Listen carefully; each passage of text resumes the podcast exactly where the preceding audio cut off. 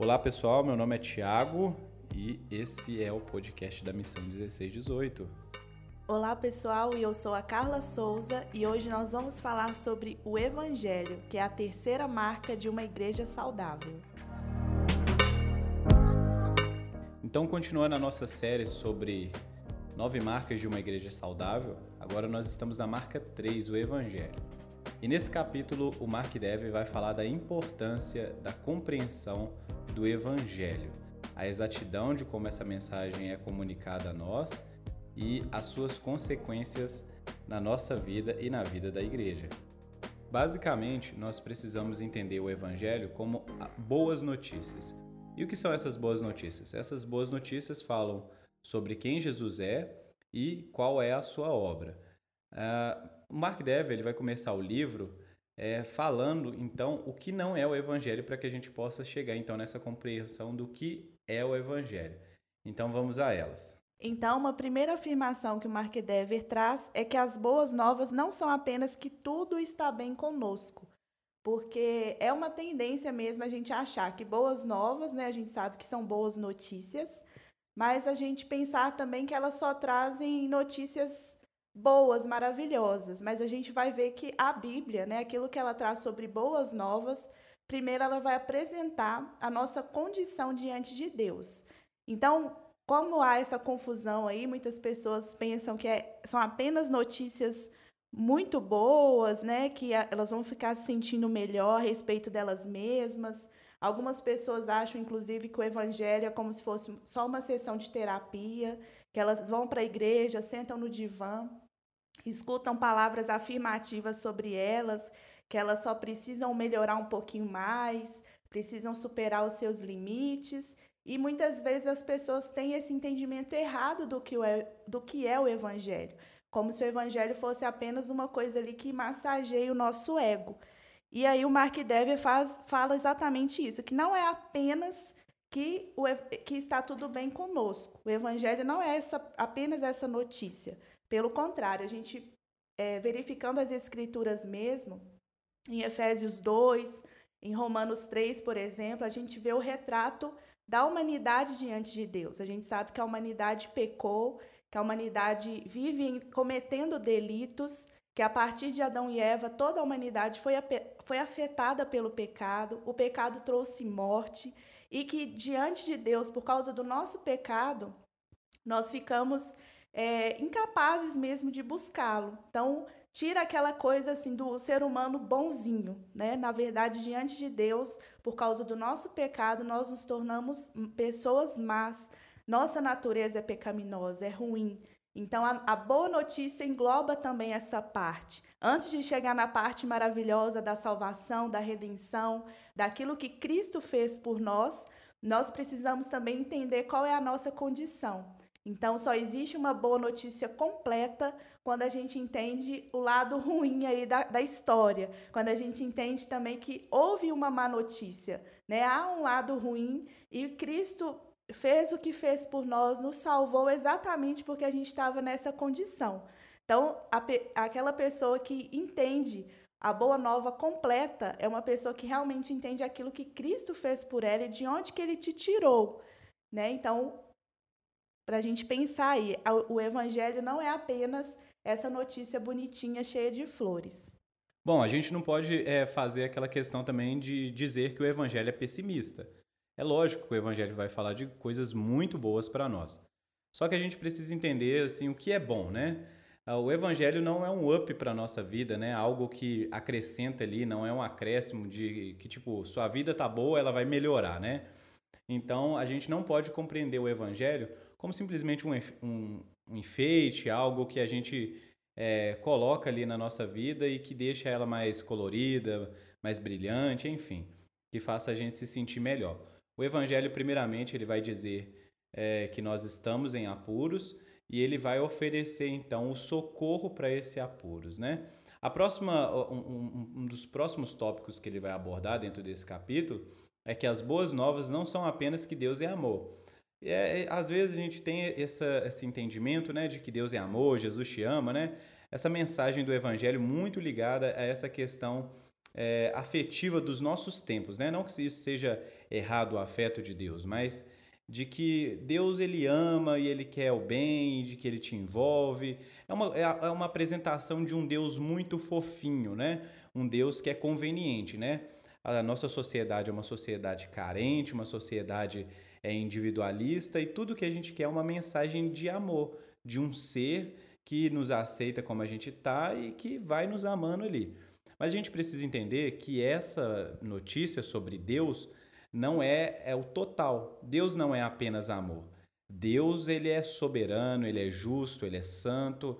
Então, quando nós compreendemos o Evangelho apenas da perspectiva é, de que Deus é um, é um amor, né? Um, uma imanência de amor ali, nós corremos o risco de entender o Evangelho ali meio que picotado, né? Então a gente precisa compreender que esse Deus do Evangelho é um Deus de muitos atributos e que em Cristo esse Deus de muitos atributos é oferecido a, no, a nós e nós somos oferecidos a eles numa comunhão, né? E nós somos reconciliados com esse Deus de amor, esse Deus soberano, esse Deus justo, esse Deus santo. Então o evangelho não é simplesmente uma notícia de que Deus é amor. Falar para as pessoas: "Ah, Jesus te ama". Não, não é simplesmente isso não. É, o evangelho é uma notícia muito maior do que isso. E o interessante é que o Mark Dever vai trazer exatamente o exemplo dos pais, que muitas vezes vão proibir algumas coisas para os seus filhos, e naquele momento a criança pode falar: ah, mas se você me ama mesmo, você deveria me deixar fazer tal coisa.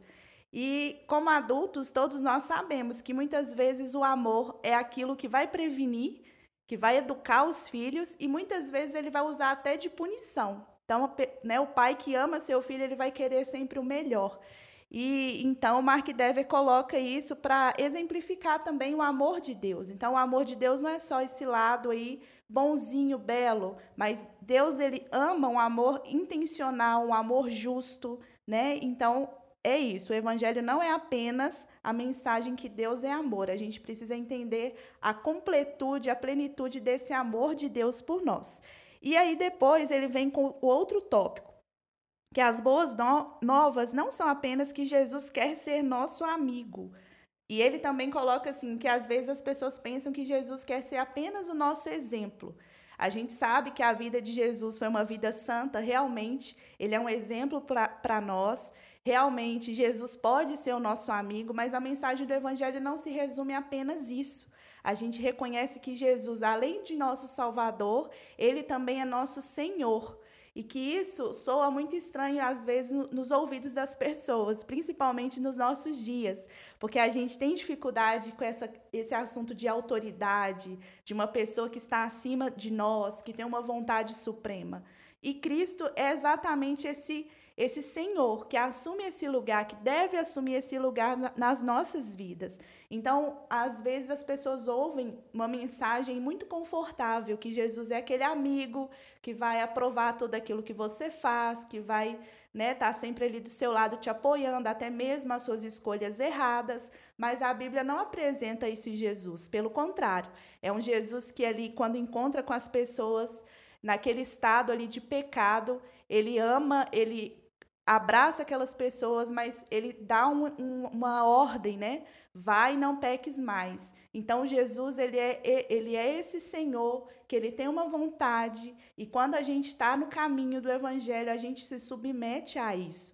Então a gente tem que entender o Evangelho não é sobre, né, que Jesus, Deus, né, no caso, não é, que ele quer ser apenas o nosso amigo, mas ele quer ser o nosso Senhor também. Bom, as boas novas não são apenas que está tudo bem conosco, as boas novas não são apenas que Deus é amor, e as boas novas não, não são apenas é, que Jesus quer ser o nosso amigo, e a gente vai falar também que as boas novas não são apenas que devemos viver corretamente. Eu sei que tem um outro autor né, que, que a gente conhece, que fala sobre o Evangelho, que é muito interessante, que é o Tim Keller, né? É, ele fala sobre isso, né? Que o Evangelho não é um modo de vida, né? Mas o evangelho é uma notícia que foi contada, é, uma, é de um fato que já aconteceu. E que o viver, né, que o modo de vida, ele é influenciado ou ele é um fruto daquilo que o evangelho provoca em nosso ser. Então, eu estou fazendo aí o uso da linguagem do Kelly aí para poder falar sobre isso. Então, o evangelho não é apenas que devemos viver corretamente, ou seja, não é um conjunto de regras, é, não é simplesmente um, uma vida é, moralista, né? Ah, faça isso e não faça aquilo. O evangelho é uma notícia e nós precisamos colocar é, cada coisa no seu lugar. Essa notícia tem a ver com aquilo que Deus fez por nós. E isso, claro, que afeta a nossa maneira de viver. Mas viver é uma resposta ao evangelho e não o evangelho em si mesmo. Porque por mais que a gente possa buscar uma vida moral, uma vida santa, uma vida irrepreensível, pode ser que a gente fale em algumas coisas e as pessoas olharem para nós e falar: "Ah, mas é isso o evangelho que você vive? É isso que o evangelho que você prega?" Então é uma coisa muito delicada, porque quando a nossa vida ela ela toma o primeiro lugar e a gente não deixa muito claro essa mensagem do Evangelho em Jesus Cristo, é, aquela obra executada ali na cruz, aí as pessoas podem ter uma má compreensão, a gente também pode ter uma má compreensão. Então, as boas novas, elas não falam apenas que devemos viver corretamente. Apesar de muitas vezes nós percebermos nas escrituras que Deus exige sim uma resposta, um viver dignamente, um viver de acordo com a palavra. Essa é a chamada, né? A gente não pode também é, é só tentar fazer essa dicotomia, né? Entre fé e obras, né? Obras e fé. A gente precisa entender que essas coisas estão muito ligadas. O que nós não podemos fazer é simplesmente tomar uma atitude moralista, né? Ah, eu tenho uma família, tenho um filho, sou heterossexual e, e e enfim, e falar que isso é o evangelho. Essa é a mensagem do evangelho.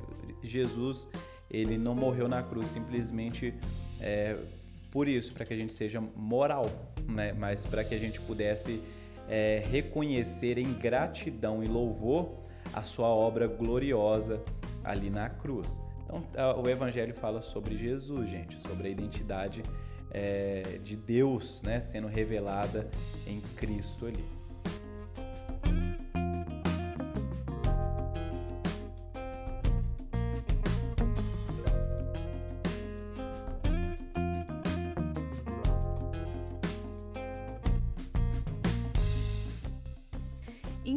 Então, nós vimos aí o que não, não é o evangelho, né? As boas novas. Não é apenas uma, uma ênfase, porque isso ocorre, é um, é um perigo. A gente apresentar o evangelho para as pessoas dando uma ênfase em apenas um aspecto. E isso é, deturpa mesmo a, a mensagem central, que é Cristo. Então, muitas vezes nós pegamos o evangelho, né? Posso dizer que eu já cometi esse erro e talvez você se identifique nisso também de a gente falar apenas uma parte da notícia e não dar ela completa. É importante a pessoa receber essa notícia completa, ela saber quem ela é sem Cristo, a condição de pecado, de morte que ela está, entender a obra de Cristo, aquilo que ele fez, por que, que Cristo teve que vir ao mundo, por que ele teve que morrer numa cruz, a ressurreição de Cristo, o que isso implica para a nossa vida daqui por diante. E e por aí, né, a gente recebe a mensagem total do evangelho, entender que Deus é santo, que ele tem uma vontade, que ele tem um governo a ser estabelecido sobre as nossas vidas. Então o evangelho ele não pode ser apresentado aí uma parte apenas, porque a gente está adulterando, né, a mensagem total, e isso é um erro. E até mesmo para as pessoas tomarem, né, a, a terem a resposta diante do evangelho. Como você apresenta uma notícia aí pela metade e você deseja que a pessoa tenha também a resposta correta diante de Deus, porque muitas vezes o que a gente cria são adeptos religiosos, pessoas que pensam assim: ah, agora eu passei para crente, eu simplesmente virei evangélico. E é o que acontece muito nas igrejas, esse boom de pessoas entrando e muitas delas nem passaram ainda pelo novo nascimento, não entenderam a mensagem central de Cristo. Então a mensagem do evangelho ela deve ser pregada sim, mas ela deve ser pregada corretamente e na sua totalidade. Nós não podemos esconder nenhum, nenhum um detalhe das pessoas, né? Tentar vender para elas um produto, falar, amaciar a mensagem do evangelho, melhorar entre aspas, né, a mensagem do evangelho. E porque às vezes é parece ser muito duro mesmo, mas a gente não pode fazer isso. Nós precisamos pregar aquilo que a Bíblia diz. Esses três capítulos seguintes, né? É, o evangelho, o entendimento bíblico da conversão e o entendimento bíblico da evangelização, eles são assim três capítulos que estão interligados. Eles estão falando basicamente sobre salvação, né? Então, quando a gente vai falar sobre essas coisas, né, é, a importância de entender o evangelho é porque nós queremos, na verdade, que toda a igreja ela, ela entenda e participe desse processo de salvação e que ela tenha uma boa compreensão disso também.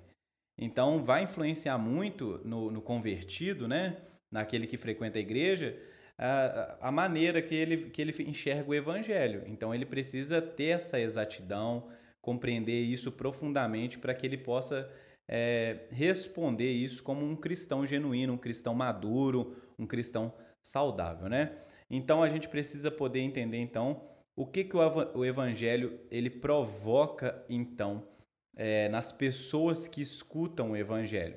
Ele provoca ali primeiramente arrependimento e fé, né?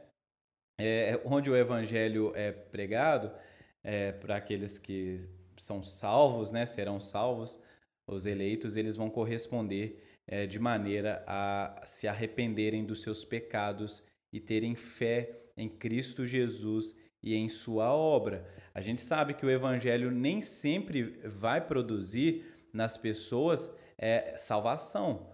A gente sabe que algumas pessoas, é, os seus corações vão endurecer diante da mensagem. Mas e aqueles que.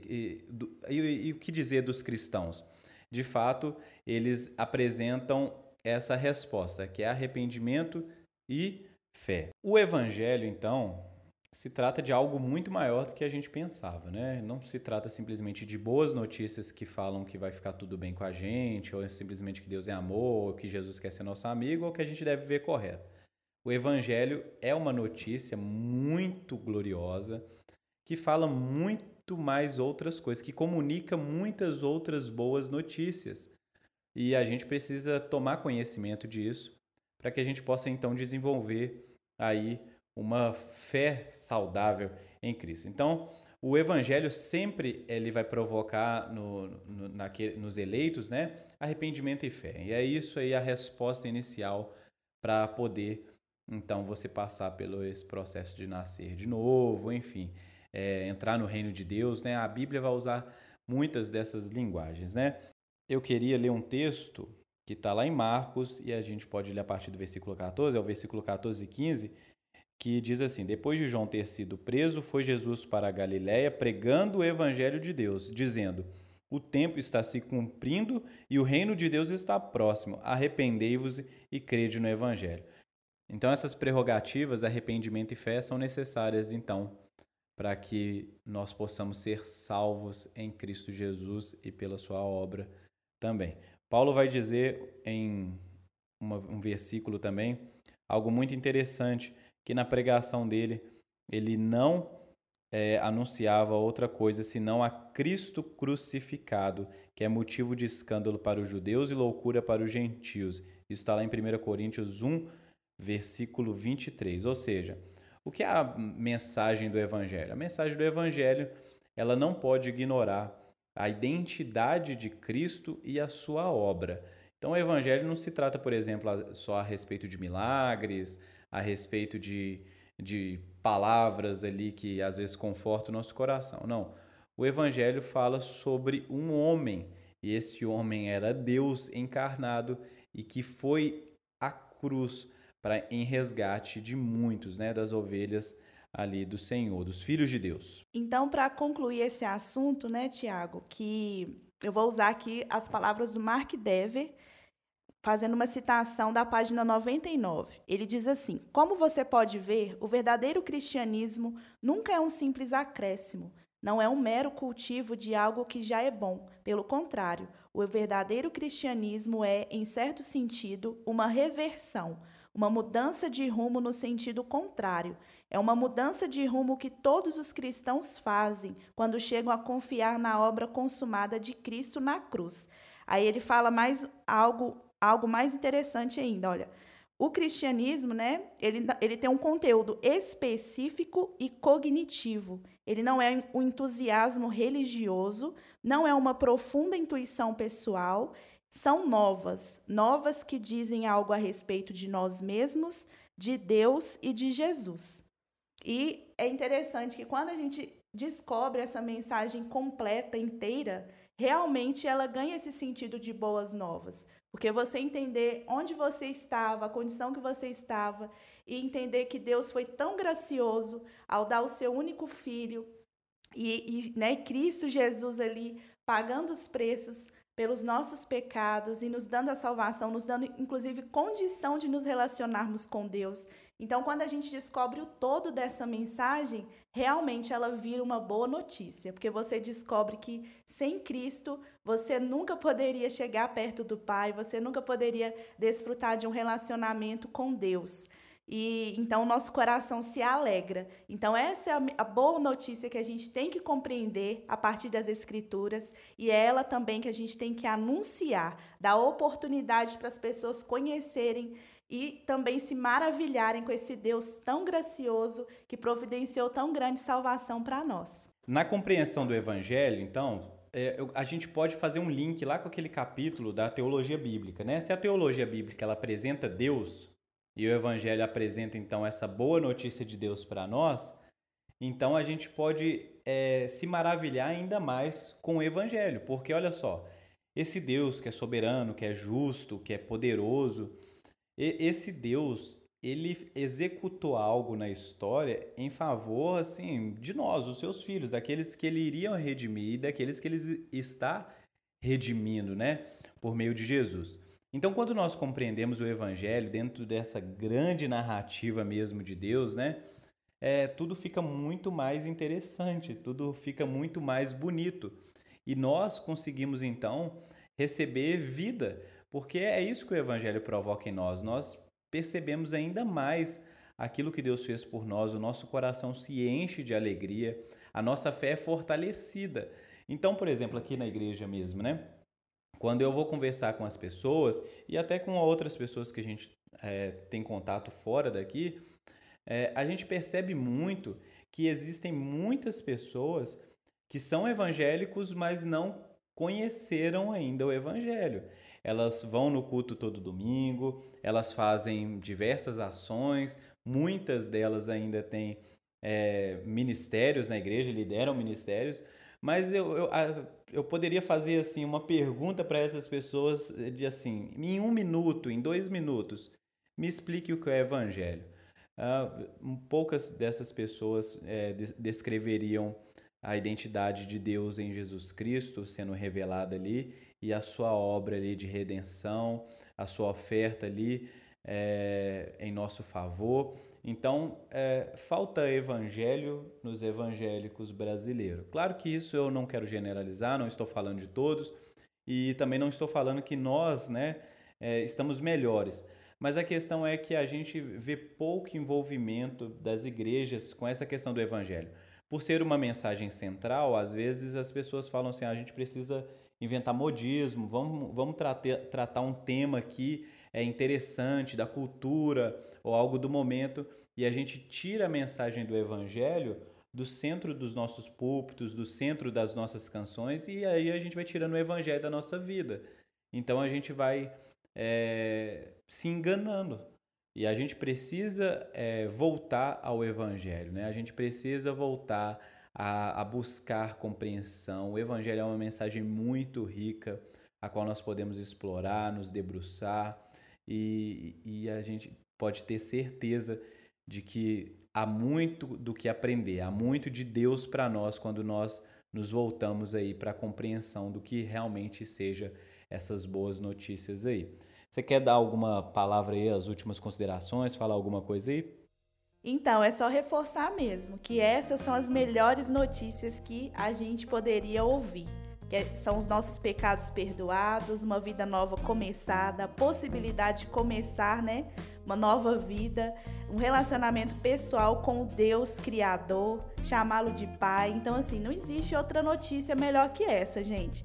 Então a gente não precisa inventar um novo evangelho, não precisa florear a mensagem do evangelho, porque ela por si só já é maravilhosa. Então é isso aí. Então teologia bíblica traz também esse entendimento aí do que é o evangelho e nos ajuda a pregar a mensagem da forma correta.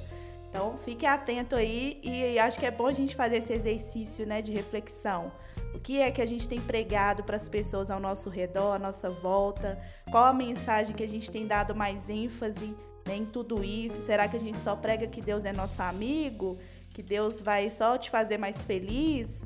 Então é hora da gente também fazer uma revisão e correr para as escrituras, porque talvez também a nossa compreensão do evangelho esteja limitada. Então fica a dica aí, leia a sua Bíblia. Tenha zelo pelo evangelho, tá bom? Então conheça o Evangelho, descubra, seja interessado para saber do que se trata isso e que você possa viver aí é, um crescimento mesmo, um desenvolvimento saudável em Deus pela compreensão do Evangelho. Os próximos podcasts eles vão dizer também sobre a conversão, que é aquilo que o Evangelho provoca em nós, e vão, vão dizer também nos so, próximos capítulos sobre como evangelizar. Então, essas três, esses três podcasts, né, contando com esse, eles vão falar muito sobre o evangelho, sobre os efeitos do evangelho e como nós podemos comunicar o evangelho. Então, o que, você vai fazer? Você vai escutar esse podcast aqui e vai ficar de olho aí nos próximos e, e escutar eles conectado aí tá bom? Gente, compartilha aí o podcast para os amigos, manda aí para uma pessoa aí da sua igreja, uh, enfim, vai compartilhando os nossos podcasts aí. Esse, esse é um tema muito interessante. A gente está falando sobre uma igreja saudável e a gente sabe como que é importante a gente falar disso nesses tempos, tá bom? Então, beijo para vocês, até a próxima. A gente fica por aqui.